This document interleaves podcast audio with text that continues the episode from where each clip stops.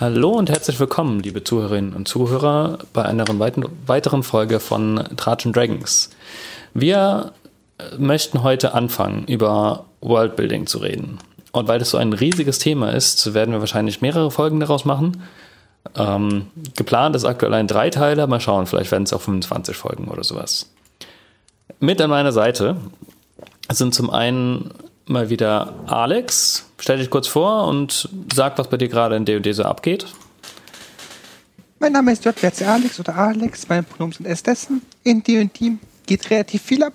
Was allerdings am meisten abgeht, ist bei mir die Regelwerk-Confusion, weil ich auch parallel ein anderes System leite, nämlich New World of Darkness. Und ich war jetzt irgendwie schon so dabei, in D&D Wits and Compulsions würfeln zu lassen oder auch mal einen Intimidation-Wurf im anderen System. Und da muss ich es finden. Ich habe aktuell auch ein paar Gruppen reduziert. Die sind halt leider den üblichen Tod gestorben, den Scheduling-Tod. Deswegen gibt es da auch recht wenig. Aber ansonsten, die Gruppen, die ich habe, die funktionieren soweit.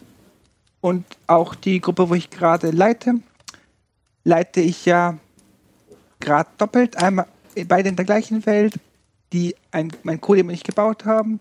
Und wir haben halt festgestellt, dass wir da, wo wir nicht darüber gesprochen haben, durchaus auch die gleichen Ideen für Völker hatten und auch für große World-Scale-Events. Einfach aufgrund der Historie und Geschichte. Das war echt witzig zu sehen, dass irgendwie die vier Gruppen, obwohl wir uns nicht abgesprochen haben, die gleiche Hürden haben. Sehr schön, sehr schön. Dann haben wir heute noch eine Gästin da. Miriam. Auch für dich. Hallo Servus. und was geht bei dir rollenspielmäßig so?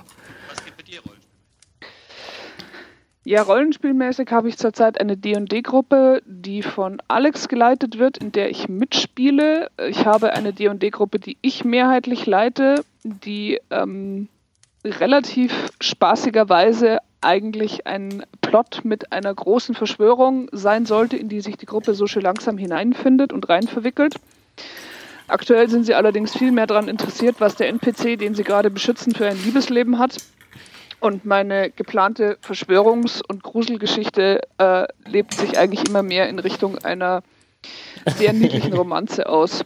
Ähm, aber meine Spieler sind sehr investiert in das äh, romantische Leben dieses NPCs. Also von daher, das Engagement am Spieltisch und der Spaß ist da. Ich bin fein damit. Das klingt ziemlich cool. Ähm, Ja, das ist relativ witzig. Ansonsten habe ich auch noch eine DSA-Gruppe, ja. was mein äh, eigentliches Heimatsystem ist, das ich deutlich länger gespielt habe als D&D.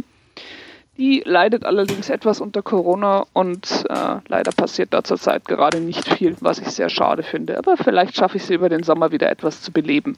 Das ist zumindest der Plan. Ja, das bleibt auf jeden Fall zu hoffen. Ähm, ich für meinen Teil, für alle, die meine Stimme nicht direkt erkannt haben, ich bin Justus und ich sitze immer noch an meiner großen Kampagne, wo ich äh, ähm, quasi der schwarze Kristall, der, der dunkle Kristall nur ein besser spiele. Und aktuell sind meine, ist meine Gruppe ein bisschen so im Untergrund unterwegs, ähm, wo ich sie gerade so ein bisschen auf den nächsten Abenteuerort eigentlich bringen möchte. Und unterwegs passieren so ein paar kleinere Events zwischendrin. Zum Beispiel haben sie einen Goblin, äh, einen, einen Kobold getroffen, ähm, der der Meinung ist, äh, das ganze Dorf, dieses Höhlensystem, in dem sie wohnen, ähm, sei das Innere eines Drachens und jeder größere Gang ist quasi einer der Köpfe. Also es ist ein mehrköpfiger Drache, so Tiamat-mäßig. Und äh, bisher hatte ich viel Spaß damit, weil die Gruppe da auch ein bisschen drauf eingegangen ist und äh, den ist gerade begleitet und mal schauen, was dieser kleine, ursprünglich als äh, ähm, sehr unwichtiger Nebenschauplatz gedachte Ort noch so alles mit sich bringt. So. Aber lass uns langsam zum Thema kommen. Worldbuilding. Ein sehr, sehr großes Wort, würde ich mal behaupten. Was sind denn so eure ersten Gedanken, wenn ihr dieses Wort hört? Ähm, was kommt euch direkt in den Sinn? Miriam, möchtest du vielleicht anfangen? Mm, ja, also ich persönlich habe angefangen, mir Welten auszudenken, ähm, als mir als Kind langweilig beim Autofahren war. Da muss ich ungefähr fünf gewesen sein.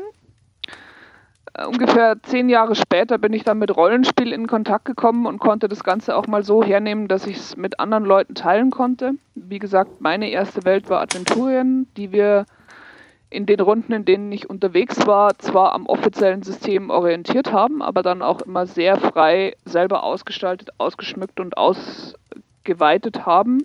Also Worldbuilding in einer bestehenden Welt. Ähm, und das ist eigentlich auch das, was ich hauptsächlich im Rollenspiel mache, aber aus privatem Interesse und weil ich selber auch ein bisschen Geschichten schreibe, habe ich mich auch für das Bilden von kompletten Welten interessiert und bin deswegen, glaube ich, auch hier als Gast eingeladen worden, um hier ein paar Geschichten dazu erzählen zu können. Alex, ja. wie sieht es bei dir aus? Äh, witzigerweise mit Worldbuilding verbinde ich in erster Linie sehr viel Arbeit irgendwelche Sachverhalte und Welten irgendwie runterzubrechen, zu vermitteln, anzuschauen. Und irgendwie Worldbuilding ist für mich wirklich quasi eine, eine Welt zu erschaffen und auch mit Mitspielen zu teilen. Allerdings, wenn man in Vorbereitung auf das Thema habe ich gemerkt, Worldbuilding kann auch viel weniger sein. Zum Beispiel mhm. schon irgendwie die Stadt auszugestalten, wo die Helden gerade an der Schwertküste durchrennen. Eine Stadtviertel in Niventide zu führen. Auch das kann Worldbuilding sein ist witzigerweise für mich keines, sondern für mich ist eher erzählerisches Handwerkszeug. Ich würde sagen, mit Worldbuilding verbinde ich ungefähr das Erschaffen von mindestens von Regionen.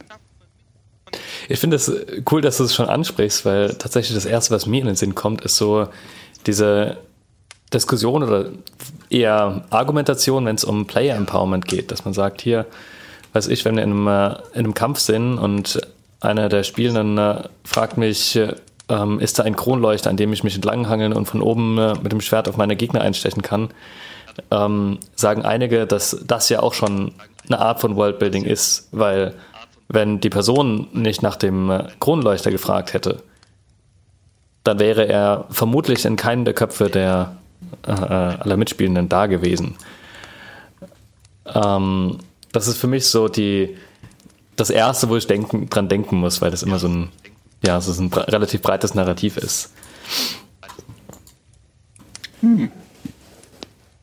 Ja, wer schreibt vor, wie groß eine Welt sein muss? Also ich denke, dass ich das in meinem Rollenspielalltag auch eher wie Justus lebe. Also auch eine gut gemachte Wegeherberge kann schon eine eigene Welt in sich sein, die sehr viel Fantasie und eigene Regeln bietet. Also ich denke, es geht eigentlich immer darum, wenn du versuchst, eigene Regeln aufzubauen und die dann auszuspielen. Und mit Regeln meine ich jetzt nicht Rollen, meine ich jetzt nicht ähm, reine äh, Regeln, wie man jetzt Proben auswürfelt oder sowas, sondern dass die Welt zum Beispiel eigenartig ist, weil in dieser Kneipe ganz komische Sachen serviert werden und trotzdem funktioniert die und kriegt Kunden. Warum kriegt die Kunden? Was, warum stehen die zum Beispiel auf ein wahnsinnig widerliches Fichtenspitzenbier dort? Vielleicht ist es ja in der Gegend irgendwie traditionell verwurzelt oder mit einer Volksheldin verbunden oder gilt als heilkräftig oder sowas. Und dann fängst du an zu drehen zu den Erwartungen der Spieler und fängst an, Überraschungen einzubauen. Und das finde ich eigentlich gerade das Interessante an dieser Form von Aufbauen von eigenen Umgebungen. Hm.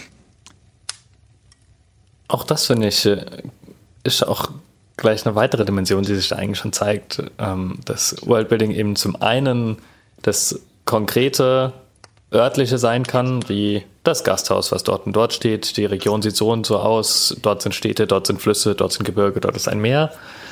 Ähm, aber auch sowas wie Kultur oder wie Leute miteinander umgehen, ähm, was glaube ich auch auf jeden Fall zum Worldbuilding hinzuzählt vielleicht äh, erstmal an euch, äh, stimmt ihr mir zu bei beidem und gibt es denn noch weitere Aspekte, die ihr auf jeden Fall zum, äh, zum Begriff Worldbuilding hinzuzählen würdet? Ich denke mal, also die Frage ist halt, gefühlt nach der Definition machst du eigentlich immer egal wie Worldbuilding, sobald du nur irgendwas beschreibst, du Play empowerst irgendwie fehlt mir die Abgrenzung zu was, wann genau macht man jetzt Worldbuilding und wann macht man kein Worldbuilding, sondern erzählt einfach nur. Also ist für dich Worldbuilding an die, die Rolle der Spielleitung gebunden? Nicht zwangsläufig, aber ich, ich würde halt sagen, wenn man jetzt irgendwie das Ganze sich so wie von klein nach groß vorstellt, irgendwie das, die ganz kleinen Sachen, wie den Kronleuchter an der Decke, würde ich sagen, ist nicht Worldbuilding, wenn sich da nichts dranhängt oder ähnliches oder wann genau fängt man da an, jetzt zum Beispiel diesem Tannenwurzeln, Fichtenzapfen, Bierdingsi, ist es ja so, dadurch, dass dann eine Geschichte sich fortsetzt, setzt man quasi was in die Welt rein, aber wo ist genau die Abgrenzung zwischen ich erzähle jetzt was, also meine Tools zum Erzählen, oder in der, in der Fate-Terminologie zu bleiben, wann wird aus den Aspekten, die ich einführe, eine Geschichte? Also was der Aspekt nicht einfach eine Geschichte wird, dann bin ich aus meiner Sicht im Worldbuilding. Wenn ich Aspekte nur stacke, eine kleine Geschichte daraus mache, ist für mich einfach nur Tools. Ich weiß gar nicht, ob ich so eine eindeutige Linie ziehen könnte zwischen Erzählen und Worldbuilding. Also für mich ist Erzählen auch immer gleichzeitig eine Form von Worldbuilding, weil ich als Spielleitung ja quasi das Theater aufbaue und die Kulissen aufstelle, mit denen dann die Spielerinnen interagieren können. Also wobei, wie Justus sagt, natürlich die Spielerinnen da ja auch eigenen Einfluss haben, indem sie zum Beispiel fragen, äh, welche Farbe hat das Bier und dann muss ich mir das überlegen. Das ist dann vielleicht in dem Fall egal, außer man versucht es später zu faken und äh, braucht dafür dann irgendeine grüne Flüssigkeit oder so. Also wo fängt Worldbuilding an? Für mich schon relativ früh, denke ich. Also vielleicht ist eher die Frage, wie weit treibt man es mit dem Worldbuilding? Wie meinst du das? Mit wie weit treibt man es? Naja, also gibt man sich damit zufrieden, dass man vorgefertigte Sachen nimmt und dann okay. vielleicht nur mhm. kleine Details ausschmückt. Also sich zum Beispiel überlegt, ob der Wirt der Wirtschaft, die man aus einem Abenteuer rauskopiert hat, irgendeinen lustigen Tick hat oder so, die man als Methode nimmt, um ihn äh, zu personalisieren, was jetzt vielleicht auch ein bisschen einfach ist, aber gut. Oder sagt man, nee, also ich arbeite ja gar nicht mit vorgefertigten Dingen, ich möchte mir alles selber überlegen, äh, inklusive meines Regelsystems vielleicht sogar? Okay, also geht es dir quasi eher darum, was bereite ich alles selbst vor und was nicht. Ja. ja, wie viel Worldbuilding betreibe ich? Ich glaube, dass du im Rollenspielen, sobald du rausgehst aus der aktuellen Realität von äh, Erde 2022, machst du natürlich irgendwo Worldbuilding. Mhm weil du Sachen einfügen musst, die du nicht wissen kannst, wie sie in Anführungszeichen okay. wirklich sind. Du musst dir Regeln ausdenken. Lass uns die Frage nach dem, wie Oder viel... du musst dir Zusammenhänge so. ausdenken. Mhm. Ja, lass uns die Frage... Ja, du musst... du musst dir ja im Endeffekt, sobald du dich aus dem Jetzt ja. und dem Hier entfernst, immer ausdenken, wie die Sache aussieht und dann fängst du an, Worldbuilding zu mhm. betreiben. Und ich glaube, die allermeisten Leute betreiben schon Rollenspiel in irgendeiner Form von nicht Deutschland 2022 oder wo auch immer unsere Hörerinnen gerade ansässig sind. Mhm. Okay, das heißt, sobald ich quasi einen Ort als äh, Spielwelt nutze, der nicht zu der Zeit und dem Ort ist, an dem ich jetzt gerade selbst bin, oder keine der anwesenden Spielenden, falls man online spielt, sind es ja mehrere Orte, der keine Abbildung der gelebten Aha. Realität ist. Und dann ist es Worldbuilding, wenn man sich aktiv Dinge für das Spiel ausdenkt, mit dem Ziel, sie einzubringen. Die Definition würde ich so annehmen, ja. Obwohl die natürlich sehr weit ist, da hat Alex schon recht. Okay. Ich glaube ja, diese Frage, wie ist das definiert, ist, glaube ich, sehr philosophisch und man kann sehr schnell existenziell, existenzielle Themen anschneiden. Vielleicht sollten wir mal einen Schritt zurückgehen und überlegen, was haben wir so im, hier in D&D und wie unterscheidet sich das? Auf der einen Seite habe ich ja zum Beispiel hier eine Welt, die ich komplett selber baue, von dem ersten Planeten bis zur Türklinke im Wirtshaus, in dem es das Fichtelnadelbier gibt. Auf der anderen Seite habe ich Welten, die sind relativ fertig. Bestes Beispiel die Schwertküste.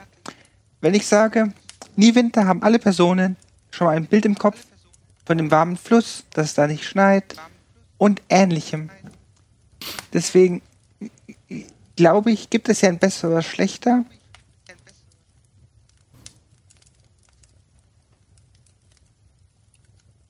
Ich weiß nicht, ob man von besser und schlechter reden kann. Also ich bin eine große Freundin der Idee, dass Rollenspielen dann gut ist, wenn alle Beteiligten Spaß dran haben. Und wenn man jetzt als Spielleitung sagt, äh, man will sich jetzt nicht ein komplettes Ding ausdenken von Urknall bis Ende und bis zur Klinke, im Wirtshaus, dann ist es ja absolut in Ordnung, wenn man sich in eine bekannte Welt einklingt und da halt dann nur so viel Personalisierung vornimmt, wie man meint, dass die eigene Gruppe braucht und wie man auch selber gerade Fantasie und Nerven hat. Mhm. Ähm, ich würde ja ganz abgesehen davon sagen, also ich bin auch der Meinung, es gibt keinen besser und schlechter, was das angeht, sondern eher das, woran man Spaß empfindet. Also ich persönlich habe immer riesen Spaß daran, mich in Settings einfach einzulesen und Dinge zu entdecken, indem ich sie lese, sehe, höre, was auch immer, irgendwo erfahre.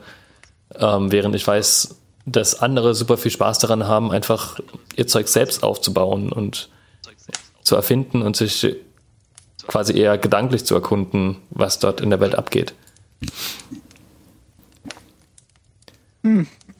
Vielleicht mal andersrum die Runde gefragt. Was sind so die Unterschiede zwischen selbstgebauten Welten und, und fertigen Welten? Wo sind Gemeinsamkeiten?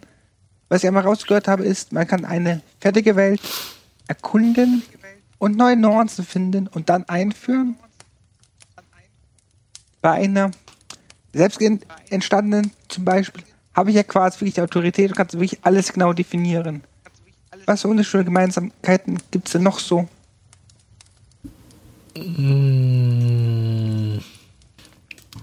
Die selbstgebaute kann ich natürlich sehr stark auf die Vorlieben der Spieler einrichten und der Spielerinnen. Wenn jetzt zum Beispiel gewünscht ist, ein meinetwegen stark asiatisches Anime angelehntes Setting zu machen, was weiß ich, meine Spielgruppe ist große, äh, hat große Begeisterung für Naruto, dann komme ich da wahrscheinlich mit einer selbstgebauten Welt ein bisschen leichter mhm. durch wenn ich was kaufe, finde ich, hat es den großen Vorteil, jetzt gerade als Person mit einem relativ dichten Terminkalender, dass ich mir eben nicht diese ganzen Dinge selber überlegen muss, sondern rein aus praktischer Hinsicht. Ich kann mir ein Buch nehmen, ich kann mir da eine Karte rauskopieren und dann kann ich beschließen, okay, hier in dieser Straße ist jetzt meine Kneipe und in der startet jetzt mein Abenteuer. Das, finde ich, ist natürlich ein großer Luxus von Kaufabenteuern oder Kaufwelten. Aber was braucht. Okay, ich glaube auch noch. Glaube, noch ein Aspekt von selbstgebauten ist, dass sie nicht nur besser anpassbar sind, sondern auch zugänglich. Also, wie gesagt, aus dem DSA raus, aus dem schwarzen Auge rauskommend. Die haben sehr detaillierte Regionalmodule, für die man auch sehr viel Geld ausgeben kann. Wenn man das jetzt nicht möchte und sich eine eigene Welt äh, selbst bauen kann, dann ähm, ist das vielleicht Schüler- und Studentenbudgetfreundlicher. ein sehr profaner Grund, aber vielleicht auch nicht ganz zu unterschätzen. Ja, das stimmt. Das ist, glaube ich, eigentlich der, der größte Punkt, würde ich sogar behaupten, ähm, dass man meistens Geld in, äh, investieren muss, um sich äh, Dinge anzuschauen, anzuhören, was auch immer. Es gibt ja auch zu vielen, was ich, Computerspiele und Filme und sowas, die man sich anschauen kann. Es ist ja, sind ja nicht nur Bücher, ähm, in denen man die Welt erfährt. Aber zum Thema Zeit bin ich mir gar nicht so sicher, weil ich weiß nicht, was, ob es wirklich so viel schneller geht, sich Sachen anzulesen, als sie sich auszudenken. Das ist wahrscheinlich auch eine persönliche Frage und wie viel Routine man mit dem einen und dem anderen hat. Also ich persönlich bin äh, jemand, die sich sehr schnell Welten ausdenkt, weil ich das einfach mehr oder weniger reflexhaft mache, sobald mein Hirn leicht gelangweilt ist und das ist sehr, sehr flott. Ich weiß, dass andere Leute sich damit deutlich länger anstellen müssen, bis sie da mhm. was haben, was sie dann Spielerinnen herzeigen wollen. Ja, okay, das, das mit dem Herzeigen, das kann ich dann auch noch verstehen, wenn du sagst irgendwie, ich will Karten haben, ich will Bilder haben oder sowas. Ähm, das kriegt man vermutlich bei vorgefertigten, am besten auch im Handel erhältlichen Welten eher, weil die einfach weiter verbreitet sind. Da muss nicht alles selbst erschaffen.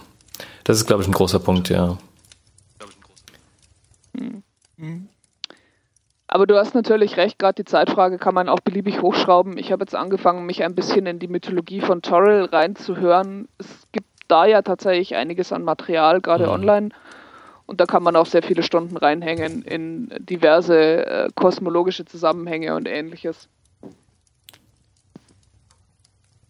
Ja, das sind halt die Dinge, die ich immer super spannend finde. Also wo ich gerade super mit, mit viel Spaß drin bin, ist ähm, bei Hexen 1733, weil mir die, diese Idee des, des Settings einfach so gefällt. Also das Setting, was zu dem, zu dem Rollenspiel da mit dazu geliefert wird. Ähm, ja, dass ich einfach es gerne lese und mich gerne einarbeite. Und ich weiß, dass es Leute gibt, die das genauso mit äh, Aventurien DSA machen und äh, mit den vergessenen Reichen und mit Planescape und äh, Dark, äh, ja, es Dark Suns, Dark Sun. Ähm, und dass es was alles noch für offizielle große Welten von D&D gibt. Mhm. Wenn ich so zuhöre, stelle ich für mich fest, dass irgendwie das Zeitargument irgendwie jetzt bei beidem geht und ich glaube ich einfach gerade wenn es schnell gehen muss, immer so eine Mischform habe. Am Ende baut man mhm. doch aus dem bestehenden Setting sein eigenes dann zusammen. Ja. Und ich glaube, das ist das, was im Vorbereiten auch die Zeit kostet. Und der Rest ist da Fingerübung. Ich glaube, das ist ein gutes Argument. Also ich merke an mir, auch wenn ich mich in eine Welt einarbeite, Schrägstrich, wenn ich ein fertiges Abenteuer äh, aufarbeite zum Leiten, dann gehe ich natürlich einmal durch und versuche die Logik dieser Welt, die da dargestellt wird, oder dieses Gasthofs zu verstehen, versuche zu verstehen, warum die Charaktere agieren, wie sie agieren. Und nicht ganz selten komme ich dann an den Punkt, dass ich nicht ganz zufrieden bin mit den Erklärungen oder äh, der, den Sachen, die da präsentiert werden. Also der Klassiker Dorf Middle of Nowhere, in dem dann irgendwas passiert und dann denke ich mir, warum sind die Leute da mitten im Wald? Also warum wohnen die da? Von was leben die? Hungern die im Winter immer oder wie? Und sowas ist dann gerne in dem, in dem Abenteuer nicht erwähnt. Und das ist dann der Punkt, wo ich mir meistens irgendwas ausdenke, warum die da sind. Und das einfach nur so nebenbei erwähne, um quasi den Realismus äh, der Welt zu erhöhen. Aber ja, das ist genau wie Alex sagt, dann eine Mischung aus nehmen und anpassen. Gut, aber das ist halt bei Worldbuilding im Endeffekt immer. Also ähm, selbst wenn man eine Welt von sich auf erstellt, ähm, geht man ja von gewissen Grundsätzen aus die man irgendwoher in seinem Kopf hat. Und wenn es nur ist, Elfen lang, haben spitze Ohren und leben normalerweise nicht mit Menschen in, einem, in einer Stadt oder sowas. Ähm, das sind ja auch schon Dinge, auf die ich mich beziehe, auch wenn ich kein konkretes Setting spiele. Und andersrum ist es halt, glaube ich, wenn ich äh, eine gekaufte Welt, ein festes Setting nehme, genauso, dass ich auch da immer irgendwelche weißen Flecken ausfülle und oder auch Flecken, die nicht weiß sind, dann eben abändere, weil ich mich an der Stelle nicht so gut auskenne oder einfach der Meinung bin, hier könnte das und das einfach gerade super reinpassen und das deswegen abändere, was auch immer.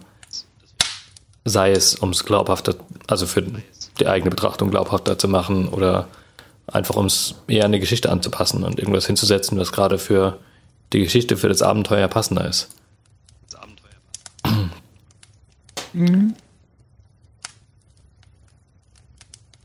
Ja. Mhm. Ja, auf jeden Fall. Und ich glaube, dass es auch äh, was ist, was man, also was mir zumindest aufgefallen ist, je länger ich Rollenspielsysteme leite, umso mehr neige ich dazu, durch den Alltag zu gehen und dabei überall bei allen Sachen, die ich so lese und die ich so höre und die ich so sehe, quasi kleine Lego-Steinchen oder wie sagt man heute, Klemmbausteine einzusammeln an Ideen, ja.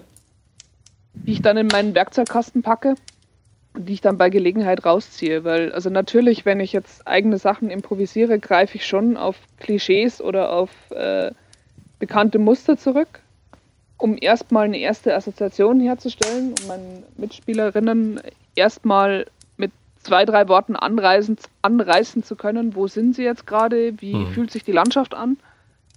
Also so ein, ein sonniges Tal, geprägt von Landwirtschaft, goldene Weizenfelder wiegen sich im äh, leichten Herbstwind. So, ne? Also damit spiele ich natürlich auf einen gewissen Topos an Tälern mit Landwirtschaft und so weiter an.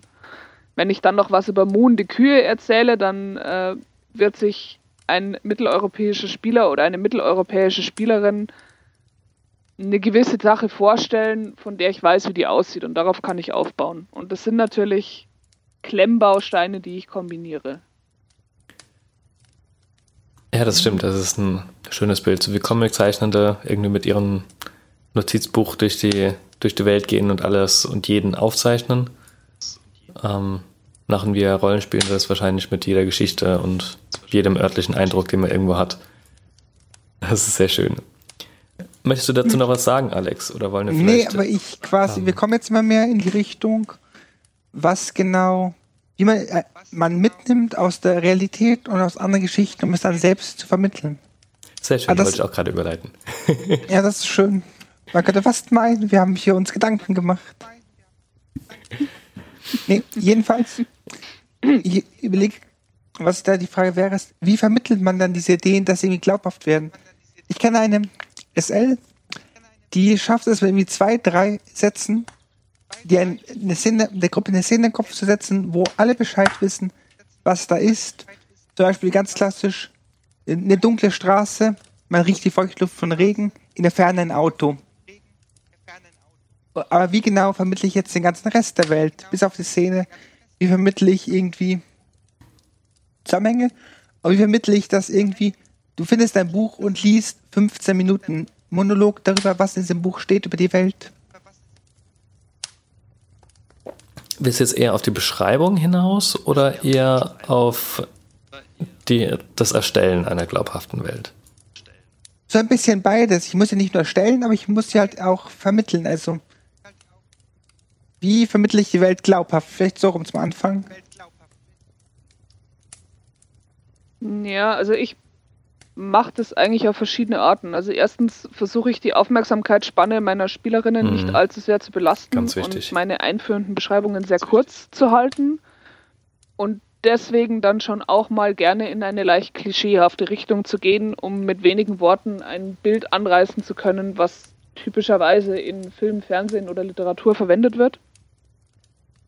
Und dann aber den Spielerinnen die Möglichkeit geben, mit dieser Welt zu interagieren. Und am Anfang, wenn sie interagieren, erzähle ich noch relativ viel, bis ich dann auch merke, dass die Interaktionen von ihnen aus detaillierter werden. Also dass sie ein Bild im Kopf bekommen und dann auch genauer wissen, was ist da jetzt und äh, wie sollte das funktionieren und was tut sich da. Und was ich gerne mache, um nicht nur auf dieser Klischeeschiene zu bleiben, sondern die Sache interessant zu machen, ist auch Erwartungen zu brechen. Mhm. Also ich gehe bewusst in eine Klischee-Richtung und dann baue ich irgendwas ein, wo aufmerksame Spielerinnen sich denken, hey, Moment mal, Moment mal, was, was macht es da jetzt? Also, um wieder bei dieser berühmten Kneipe mit dem Fichtennadelbier zu bleiben, man schildert dann meinetwegen, äh, vor der Kneipe sind, ist ein Esel angebunden, ein paar andere äh, Reittiere stehen da auch noch rum und ähm, das ganze Gebäude ist aus schweren Holzbohlen gefertigt, also vermutlich die Fichten aus dem umliegenden Wald. Und äh, ihr kommt rein, der Boden ist strohgedeckt, die Tische und Stühle sind so massiv, dass sie wahrscheinlich nicht mal die kräftigsten Holzfäller hochgehoben bekommen. Und hinter der Theke seht ihr eine große Standuhr gefertigt mit feinem Silberschmuck, die gerade wie ihr euch hinwendet, in zarten Tönen ein kleines Liedchen zur vollen Stunde spielt. So. War jetzt wirklich nur frei raus improvisiert, einfach um zu symbolisieren, man kann quasi dieses Klischee einer Kneipe im Wald bemühen, mit schweren Holzbohlen gebaut und für äh, stabile Leute gedacht aber dann gleichzeitig einen Gegenstand einbauen, der da nicht wirklich reinpasst. Also wie zum Beispiel diese kunstvolle Standuhr aus Silber, die zu kostbar und zu fein ist, um irgendwie zum Rest der Möbel zu passen. Und dann ist halt die Frage, ob die Spieler darauf anspringen und dann zum Beispiel nachfragen bei dem Wirt oder der Wirtin, äh, wie denn dieses seltene Stück in diese, in diese Wirtschaft gekommen ist. Das ist sehr schön. Das ist was, was ich auch mal sehr gerne mache. Ähm, ich nehme da immer so als Faustregel so zwei, drei Eigenschaften, die mir spontan einfallen oder bei der Vorbereitung einfallen, die sehr, ja, die relativ klischeehaft sind, die zu erwarten sind und dann immer eine Sache mit reinzubringen, die ein bisschen Aufmerksamkeit auf sich ziehen kann oder ein bisschen abwegiger scheint oder so. Ähm, mhm. Ich glaube, das trägt auch zu einer vor allem sehr lebendigen Welt bei. Und das ist wieder etwas, was ich wichtig finde, um eine glaubhafte Welt darzustellen. Weil wenn in meiner Welt alle Tavernen genau gleich aussehen, wenn wir schon bei dem Beispiel bleiben, dann, keine Ahnung, wirkt das für mich erstmal auch super unlogisch. Ja, und es wird beliebig. Die Spielerinnen haben dann auch keinen Grund mehr, äh, mit deiner Taverne zu interagieren, außer, ja gut, ich buche mir ein Zimmer, am nächsten Morgen reise ich dann weiter. Ich glaube auch diese, diese Besonderheiten, ähm, die ich da gerade geschildert habe, ich baue die natürlich auch ein, weil ich teilweise mit Spielerinnen zu tun habe, die nicht so aktiv viel Erfahrung im Rollenspielen haben. Und das halt auch ein guter Hook ist, für Leute aktiv mhm. zu werden und nachzufragen. Also je nachdem, wie neu meine Gruppe ist, manchmal haue ich ihnen die Interaktionshaken schon auch ein bisschen mit der Zaunlatte ums Ohr, ganz am Anfang, bis dann auch die Schüchternheit ein bisschen weg ist und die Leute sich mehr trauen, nachzufragen und nicht immer nur mich reden lassen, was ja nicht Sinn der Übung ist, dass ich da die ganze Zeit was erzähle. Und eine kurze Bemerkung noch zum Schildern von Welten. Ich glaube, es ist auch immer ganz wichtig, dass man nicht nur auf einen Sinn geht, also beispielsweise nur die Optik schildert, mhm. sondern wie Alex vorher schon gesagt hat, mehrere ja. Sinne ansprechen. Also beispielsweise schildern, wie dick die Bohlen sind und wie rau sich das Holz anfühlt und dass das Ganze ein bisschen unangenehm riecht nach Alpen ausgeschüttetem Bier und äh, wahrscheinlich hat es auch nicht immer jeder zum Klo geschafft. So riecht ein bisschen nach Pisse. Mhm. Um so eine um so eine runde Beschreibung einer Welt hinzukriegen und die Leute auch wirklich gleich reinzunehmen. Ja, ist ein guter Hinweis. Und letztendlich, wie ich beschreibe, ich habe mir da irgendwie mal mich orientiert in den Singen, Sinnen irgendwie sehen, hören, riechen, schmecken, fühlen und versucht mich daran zu handeln. Aber ich glaube, der wichtigere Punkt hier ist, man darf nicht generisch werden, wenn irgendwie sich alle Tavernen wie die Taverne zum gebrochenen Krug anfühlt, dann wird es unglaubwürdig, weil es halt so abzubildmäßig. Andererseits muss man wahrscheinlich auch nicht den achten Tavernenamt ausspielen, wenn die Gruppe gerade quer durch die Welt reist, um dann zumindest auf kleinen Ebenen zu sagen, okay, ja, er kommt rein, gibt nichts Besonderes, Übernachtung, kein, ihr wollt nicht ausgeraubt, nächster Tag ist immer, glaube ich, auch so eine Frage vom Fokus setzen. Ich glaube auch, die ja, die Detailtiefe, die Detailtiefe an die Geschwindigkeit des Spiels koppeln. Also wenn du gerade in einem Stadium des Spiels bist, wo du wirklich jede Spielrunde quasi ausdiskutierst, weil auch was passiert und weil das relevant ist für die Geschichte, dann ist natürlich auch sinnvoll, die Umgebung entsprechend detaillierter darzustellen. Aber wenn du gerade sowieso am wir überwinden jetzt die zwei Wochen Reisezeit zwischen Königreich A und Königreich B möglichst schnell bist, dann musst du jetzt auch nicht jede Kneipe en Detail bis zur, bis zur Speisekarte ausformulieren. Das ist ein guter haben. Punkt, da habe ich irgendwie nie drüber nachgedacht, dass im Endeffekt automatisch der Detailgrad der Welt ja auch mit dem, mit dem Pacing zusammenhängt. Klar, also du würdest ja deine Spieler auch völlig überfordern, wenn du alles immer au Detail darstellen würdest, aber sie wollen ja eigentlich nur zu dem nächsten interessanten Punkt des ja. Abenteuers kommen, weil was machen sie da auf der Straße? Hm? Nur durchreisen. Ah, ich glaube, da kann man sich auch ganz gut in Details verrennen. Justus, erinnerst du dich noch an das Merk lag an tausend Ufern mit den blöden Holzvertäfelungen und Lampen im Bergschacht, wo ja. ihr eine Sitzung lang erforscht habt, warum dieses magische Licht in diesem, diesem komischen Tunnel da ist. Da war es ein gottverdammter Minentunnel, der einfach mit magischem Licht, das noch nicht ausgegangen ist. Lag nur daran, dass ich es halt irgendwie mal testweise viel zu detailliert beschrieben habe, im Gegensatz zum üblichen Pacing. Klar, also ich glaube auch, wenn du es mit etwas routinierteren Spielerinnen zu tun hast, ja. dann äh, sind die natürlich auch aufmerksam und wenn du halt Sachen dann sehr detailliert schilderst, dann denken sie sich, oh, da ist was. Ich habe es nur noch nicht entdeckt, also frage ich jetzt noch mal nach. Ne? Und dann fange ich halt an, irgendeine Lampe auseinanderzunehmen und zu analysieren, weil sonst wäre mir die ja nicht so detailliert geschildert worden, wenn sie nicht wichtig wäre. Mhm. Ja, das ist halt immer, also das ist allgemein, glaube ich, sehr spielstilabhängig einfach oder auch Leitungsstilabhängig einfach, wie genau was beschrieben wird.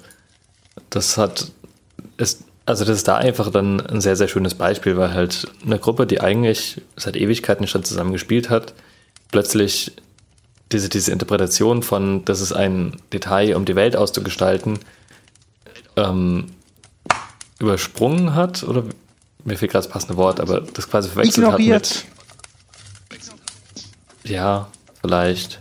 Auf, auf jeden Fall wurde es halt als was anderes interpretiert. Ähm, und da sind, das ist, glaube ich, einfach immer so, so ein Spannungsfeld, dem man sich bei Weltbeschreibung immer bewegt.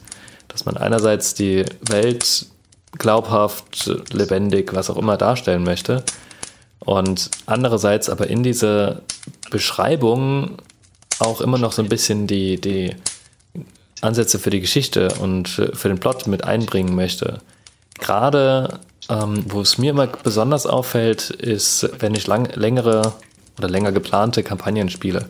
Und ich möchte früh schon Dinge setzen, Informationen mit an die Hand geben, die später relevant werden könnten oder die einfach wichtig sind zu verstehen, damit am Ende die Handlungen der Antagonistin vorausgesehen werden können oder sowas in der Art.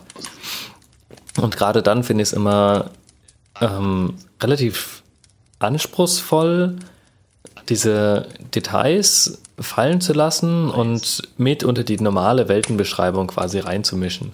Damit einerseits sie sich trotzdem gemerkt werden oder zumindest genug nach dem Motto, ah, da war doch mal irgendwas, da wurde was erzählt. Ähm, und andererseits aber nicht die Leute vollkommen drauf anspringen.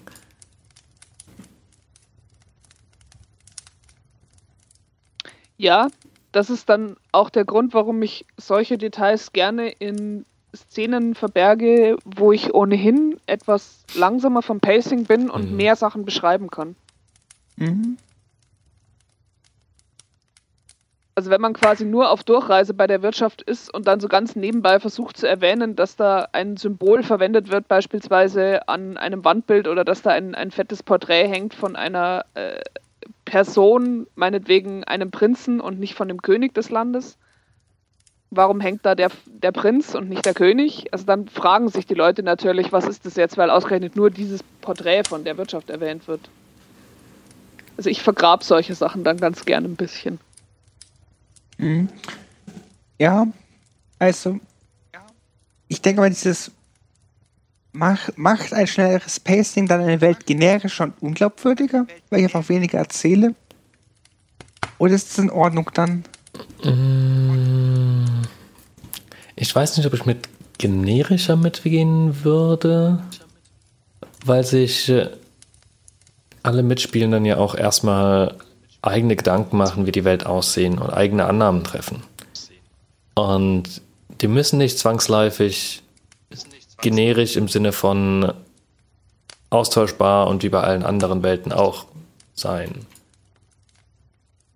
Weil mhm. die, also weil das ist ja auch schon ich auf glaub, Annahmen aus der, aus der Welten aus dem vorherigen Spiel getroffen. Ja, ich glaube, die wichtige Frage ist, wann bist du vom Pacing her schnell und von der Detailtiefe her niedrig? Also wenn du das gleich von Anfang an bist, dann wäre es für mich zum Beispiel als Spielerin anstrengend, weil ich wenig mhm. Vorstellungen von der Welt hätte und auch nicht so genau wüsste, wie ich damit interagieren kann. Das würde ich persönlich für meinen Spielstil nicht so angenehm finden. Wenn du aber bereits eine ganze Weile damit verbracht hast, die Welt detailliert auszugestalten und dann einfach Phasen des schnellen Pacings mit wenig Detailtiefe einbaust, finde ich das in Ordnung und auch ein gutes Spielmittel, um Spannung zu bringen weil dann die einzelnen Aktionen der Spielerinnen natürlich wichtiger werden. Also vor allem, wenn man ihnen klar macht, äh, ihr könnt jetzt hier nicht drei Stunden diskutieren, weil hier passieren gerade Sachen. Also entweder ihr überlegt es euch jetzt in 30 Sekunden oder die Sache ist halt dann passiert. So. Mhm. Ich, jetzt noch mal kurz zum Punkt zurückzukommen. Ich denke, da bieten gerade für sowas Kaufabenteuer und Kauf fertige Welten enormen Vorteil, weil die wirklichen Grundlagen sind quasi gesetzt. Wenn ich jetzt hier eine Szene habe, wie man einen Dieb quer durch Waterdeep jagt, haben alle im Kopf ungefähr, wie die Stadt ausschaut, alle kennen ungefähr die Welt oder haben die Möglichkeit gehabt, sich darauf vorzubereiten, wie das jetzt ausschaut, wo das Hafenviertel ist, wo die Stadttore sind und dass man dann auch irgendwie, wenn man nach Norden rennt, irgendwann nach Longsettle kommt. Ja, kommt dann halt drauf an, wie wichtig für deine Geschichte in dem Fall dann genau der Ort Niewinter ist. Ähm, war doch Niewinter nicht Tiefwasser, was du sagtest, oder? Egal, welche Stadt es auch immer. Es war Tiefwasser, aber ich glaube, du hast das Beispiel ganz gut gebracht. ähm, also, weil, weil wenn es einfach nur darum geht, dass es eine Stadt mit bestimmten Merkmalen ist, also, keine Ahnung, eine Hafenstadt oder sowas, dann reicht das ja auch, das einfach zu sagen. Da muss man nicht extra ausgestalten. Also, ich glaube, meine Vor worauf ich hinaus will, ist meine Vorstellung von Niewinter ist es auch nicht so viel besonderer, als wenn du einfach sagen würdest, eine mittelalterliche Hafenstadt, ähm, die von gemischter Bevölkerung bewohnt ist, was die verschiedenen Fraktionen und Volkszugehörigkeiten angeht dann hätte ich wahrscheinlich keine groß anderen Bilder im Kopf als bei Niewinter. Außer dass ich bei Niewinter vielleicht schon gedanklich eine kleine Karte im Kopf habe. Ähm, mhm. und vielleicht so ein bisschen die örtlichen Gegebenheiten außenrum. Aber das wird dir nur, eigentlich nur dann relevant, wenn du bestimmte Merkmale der Stadt oder der Umgebung voraussetzt, damit du auf die nachher in der, in der weiterlaufenden Geschichte ähm, dass du die quasi abrufen kannst. Ähm, dass die vorausgesetzt sind, damit ich das sinnvoll weiterspielen kann, meine Rückschlüsse ziehen kann. Wenn ich in einer eigenen Welt anfange, muss es halt entsprechende Hinweise erstmal geben, das ist logisch. Mhm. Ähm, andererseits denke ich mir da, um auch so ein bisschen in die Richtung zu gehen, die Miriam vorhin meinte mit der mit dem eigenen Spielstil, ähm, dass man sich vielleicht ein bisschen verloren fühlt. Natürlich kann ein Kauf oder kann, kann eine, eine publizierte Welt insofern Hilfestellung geben, als dass man da Nachschlagewerke hat. Und man kann als spielende Person auch Dinge für sich einfach nachschauen und muss nicht immer die Spielleitung fragen. Ähm, andererseits würde ich aber eh bei der Charaktererstellung mich mit meiner Spielleitung absprechen und wahrscheinlich auch mit meinen Mitspielenden, wie wir die Welt sehen, weil, also das würde ich wahrscheinlich sogar auch in einer, in einer gekauften Welt großteilig machen, ähm, weil es auch da Interpretationsunterschiede gibt. Und an dieser Stelle muss ich ja schon eigentlich genug über die Welt lernen, um einen groben Überblick und ein grobes Gefühl für diese Welt zu haben.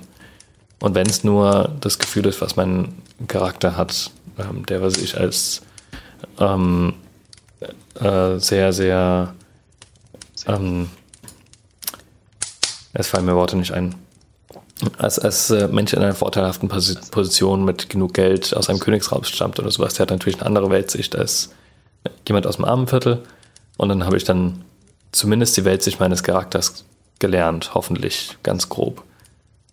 Andererseits kann man auch da wieder sagen, okay, wenn, also ja, ich müsste vielleicht in einer erfundenen Welt öfters Rücksprache mit meiner Spielleitung halten, wie das reinpasst. Andererseits kann man auch sagen, dass ich die Zeit, die ich halt bei einer publizierten Welt ins Nachschlagen setzen würde, könnte ich als spielende Person auch ins Ausdenken und Erfinden und ins, in den Weltenbau stecken. Je nachdem, wie man sich mit seiner Spielleitung abgestimmt hat und mit den Mitspielenden. Mhm. Ich denke mal, am, am Schluss ist es beides eine Präferenzenfrage. Was mag ich lieber und ähnlich zeitaufwendig. Ist, glaube ich, beides gleich. Und jetzt, du auch sagst, das könnte ich nachlesen. Wenn ich für jedes Mal einen Strich machen würde, wenn ich sage, hey, wirf doch mal einen History-Check, wirf doch mal einen Intelligenzwurf, einen Weisheitswurf, um zu wissen, was dein Charakter aus dieser fertigen Welt weiß, einfach weil man es nochmal aufbereiten muss, so dass der spielende Person nicht präsent ist, habe ich, glaube ich, genauso viel Zeit, in Anführungszeichen, verloren, wie wenn sich Leute in der Sitzung just on the fly selbst gebaut hätten. Ja, und was jetzt den History-Wurf angeht und was weiß mein Charakter versus was weiß ich, also ich glaube, das sind zwei verschiedene Sachen, also zumindest so wie ich spiele und ich persönlich als Spielerin setze schon immer voraus, dass Welten Regeln folgen und die versuche ich auch zu verstehen. Das versuche ich auch darin, äh, also das versuche ich auch daraus rauszuhören, wie die Spielleitung die Welt schildert. Also Beispielsweise lebe ich in, lebt mein Charakter in einer Gesellschaft, die sehr hierarchisch äh, ist, wo es arme mhm. Leute gibt und wo es reiche adlige Leute gibt, dann interagiere ich als Spielerin anders mit der Welt als in einer sehr mhm. egalitären Gesellschaft. Umgekehrt, was weiß mein Charakter zum Beispiel über Adelstitel in dieser Gegend? Das wiederum wäre das dann, wo ich sage, ich habe als Spielerin keine Ahnung, wie die lauten. Ich meine aber, mein Charakter könnte es wissen, weil, keine Ahnung, schon mal am Adelshof unterwegs gewesen, als Dienerin oder als selber adlige Person. Also würfel ich den Check und bitte dann die Spielleitung mir auszuhelfen. So. Also ich glaube, das sind zwei verschiedene Ebenen, die wir hier gerade ein bisschen durcheinander werfen. Was weiß die Spielfigur und was weiß die spielende Person? Und als spielende Person ist für mich vor allem wichtig, dass ich die Arten verstehe, wie die Welt funktioniert. Also um nochmal auf die Verfolgungsjagd zurückzukommen, für mich ist es interessant, wenn es eine Hafenstadt ist, weil ich weiß, dass dann auf einer Seite Wasser ist und dass mein Dieb da zum Beispiel auf einem Boot abhauen kann und da nicht mehr so einfach zu verfolgen ist.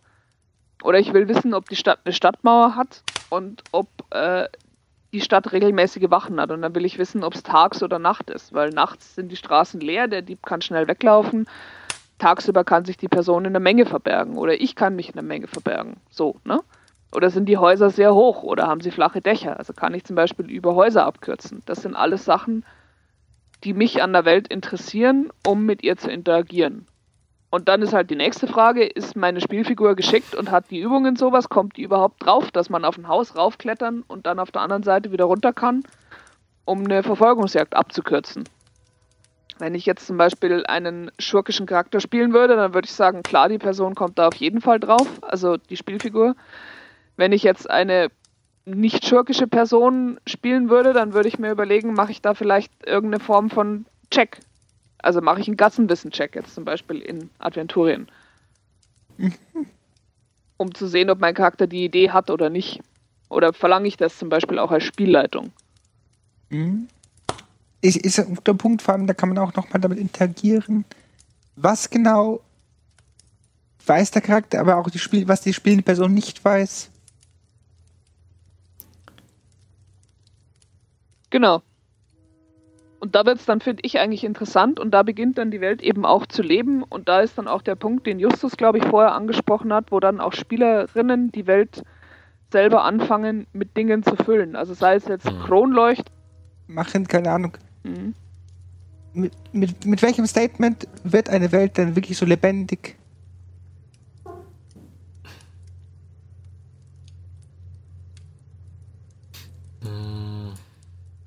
Also ich glaube, wirklich lebendig und wirklich erwachen tut die Welt dann, wenn die Spielgruppe anfängt, sie selber lebendig zu machen. Also wenn ich geschafft habe, quasi soweit die Saatkörner zu setzen oder ihnen genügend Lego-Steinchen in die Hand zu geben, vielleicht auch ein paar davon schon so halb zusammengebaut, dass sie jetzt anfangen selber zu spielen. Dass sie sich jetzt überlegen, okay, Hafenstadt, ich verfolge hier gerade den Dieb und die Gebäude sind alle irgendwie zu hoch zum Hochklettern. Aber du hast doch erzählt, da gibt es viele Durchgänge. Gibt es da einen Kanal? Kann man da vielleicht irgendwie, weißt schon? Und dann fällt vielleicht jemandem ein, wenn es eine Welt ist mit Magie, oh, da kann doch jemand über Wasser laufen. Oder ne, ich kann mich in einen Fisch verwandeln, kann ich da vielleicht mit dem Kanal abkürzen. Und dann hast du es eigentlich geschafft, weil dann ist die Welt so, dass die Spieler lebendig mit dir interagieren. Spielerinnen. Und das ist eigentlich das, was ich am Rollenspielen persönlich sehr witzig finde. Aber das ist natürlich dann auch wieder eine Spielstilfrage. Also ich glaube jetzt zum Beispiel eine eher kampforientierte Gruppe würde das vielleicht gar nicht so lustig finden. Ich weiß es nicht. Habt ihr da Erfahrung damit? Ähm, erst einmal möchte ich sagen, guter Punkt. Ähm, Finde ich super wichtig, ähm, dass äh, Spielende anfangen, selbst auf Ideen zu kommen, äh, wie sie zum Ziel kommen, wie sie die Welt um sich herum nutzen. Ähm, ich glaube, das ist ganz wichtig und ich glaube, das ist ein relativ gutes Zeichen, ob eine Welt gut dargestellt ist. Und ich bin der Meinung, dass gerade auch im Kampf es super wichtig ist, weil Gelände im Kampf einfach super relevant ist. Wenn ich nicht immer, also doch eigentlich gerade, wenn ich gerne taktisch anspruchsvoll spiele, dann spiele ich ja nicht immer auf dem flachen Feld, auf der flachen Wiese, wo keine Hindernisse sind, sondern da ist dann wichtig, dass irgendwo ein Tümpel ist, der im Weg ist, durch den man langsam durchkommt, um dass man Dinge in der Umgebung anzünden, runterfallen, sich dahinter verstecken, was auch immer kann. Und ich glaube, auch da ist wichtig, dass alle eine Gefühl für die Welt bekommen, für was dort vor sich geht, was dort existiert, was dort ist. Ähm, und auch dort eben ihre eigenen Handlungen dann darauf abstimmen können. Also im Endeffekt genau das, was du gesagt hast, nur mit anderen Variablen. Mhm. Ich glaube, das ist dann auch die Geschichte, ähm, dass Kämpfe, also zumindest die Erfahrung habe ich gemacht, wenn man beispielsweise bei D&D nach dem im Player Handbook empfohlenen ähm, Daily XP äh, an Monstern geht, dann habe ich die, also finde ich es nicht ganz einfach, jeden einzelnen Kampf individuell und interessant und spannend zu halten und zu verhindern, dass es in ein Runtergewürfel ausartet. Weil Runtergewürfel finde ich persönlich jetzt eher fad. Und ich finde es eigentlich dann richtig witzig, wenn die Spielerinnen schaffen, durch clevere Interaktion mit der Umgebung sich Vorteile zu verschaffen, die jetzt nicht auf dem Charakterbogen stehen. Also weil sie zum Beispiel auf die Idee kommen, irgendwas anzuzünden und da ein Monster dann einzuschließen oder so. Das ist natürlich nicht wirklich nett, irgendein armes Monster bei lebendigem Bleibe verbrennen zu lassen, aber es ist eine originelle Lösung für einen Kampf. Oder vielleicht zum Beispiel auch schaffen, den Kampf ganz zu umgehen, indem man einem Wildtier dann irgendwie Vorräte vorwirft und schafft, dieses ja. Tier zu besänftigen oder so. Also wann immer eigentlich ein Kampf nicht in generisches Runterwürfeln und ich caste jetzt meinen äh, dritten Fireball äh, des Tages hinauszulaufen, das finde ich eigentlich dann immer sehr lustig. Und wie du schon sagst, das funktioniert eigentlich nur dann, wenn du Gelände beschrieben hast, wenn du beschrieben hast, was liegt denn da rum wie sieht das Wetter gerade aus? Ähm, was sind da vielleicht noch für, für lebendige Wesen in der Nähe, also andere Gegner, Verbündete und so weiter? Und auch schon, was für ein Gegner ist denn das eigentlich vor mir? Wie kann ich vielleicht die, das, den, den Gegner beruhigen oder effektiv bekämpfen oder was auch immer? Das stimmt schon. Ja, zum Beispiel der Klassiker, der wütende Eulenberg greift die Gruppe an. Ja, warum greift er die Gruppe eigentlich an? Ja. Da wären wir wieder bei dem Thema, wo ich mir denke, ein Wildtier geht doch nicht einfach so auf fünf Leute los. Also entweder ist es sehr hungrig oder die Leute waren dämlich und haben sich in der Nähe von den Jungen von dem Wildtier aufgehalten oder in der Nähe von dem Riss von dem Wildtier, dann ja. wird schon passieren Sachen. Mhm. Und ich als Spielleitung habe dann zum Beispiel im Kopf, keine Ahnung, der Eulenbär hat einen frischen Riss, einen toten Elch, zwei Lichtungen weiter in der Nähe von dem Ort, wo die Helden jetzt gerade beschlossen haben, sie bauen da ihr Nachtlager auf. Und deswegen ist das Tier natürlich ganz schön angenervt und versucht jetzt, die von seinem Essen wegzuscheuchen. Und dann versuche ich da leichtes äh, Details zu setzen, also zum Beispiel am Rande zu erwähnen, dass die Luft ein bisschen komisch ist und irgendwie habt ihr den Eindruck, jetzt dreht der Wind, es stinkt ein wenig. Ähm, und wenn dann nachgefragt wird, wie, was stinkt da und so weiter, dann erwähne ich eben was von Aasgeruch. Und wenn dann die Helden beispielsweise auf die Idee kommen, äh, statt diesen Eulenbären jetzt zu bekämpfen, können wir auch einfach weggehen dann gibt der Ruhe, dann ist hm. es für mich auch ein gelöster Kampf und ich bestehe da auch nicht drauf, dass da noch weiter runtergewürfelt wird. Weil sie ein Problem von dieser Welt präsentiert bekommen haben, damit interagiert haben, clever interagiert haben und was verstanden haben. So. Das clever gelöst haben. Mhm. Sehr schön. Möchtest du da noch was hinzufügen, Alex? An sich nicht. Ich denke mal hier. Gut. Das Wichtigste wurde zwar gesagt, aber nicht von mir. Ich kann gerne was sinngemäßes wiederholen, weil ich muss aber nicht. Gut, dann würde ich hier unsere nette Gesprächsrunde, die schon wieder fast eine Stunde ging, langsam beenden.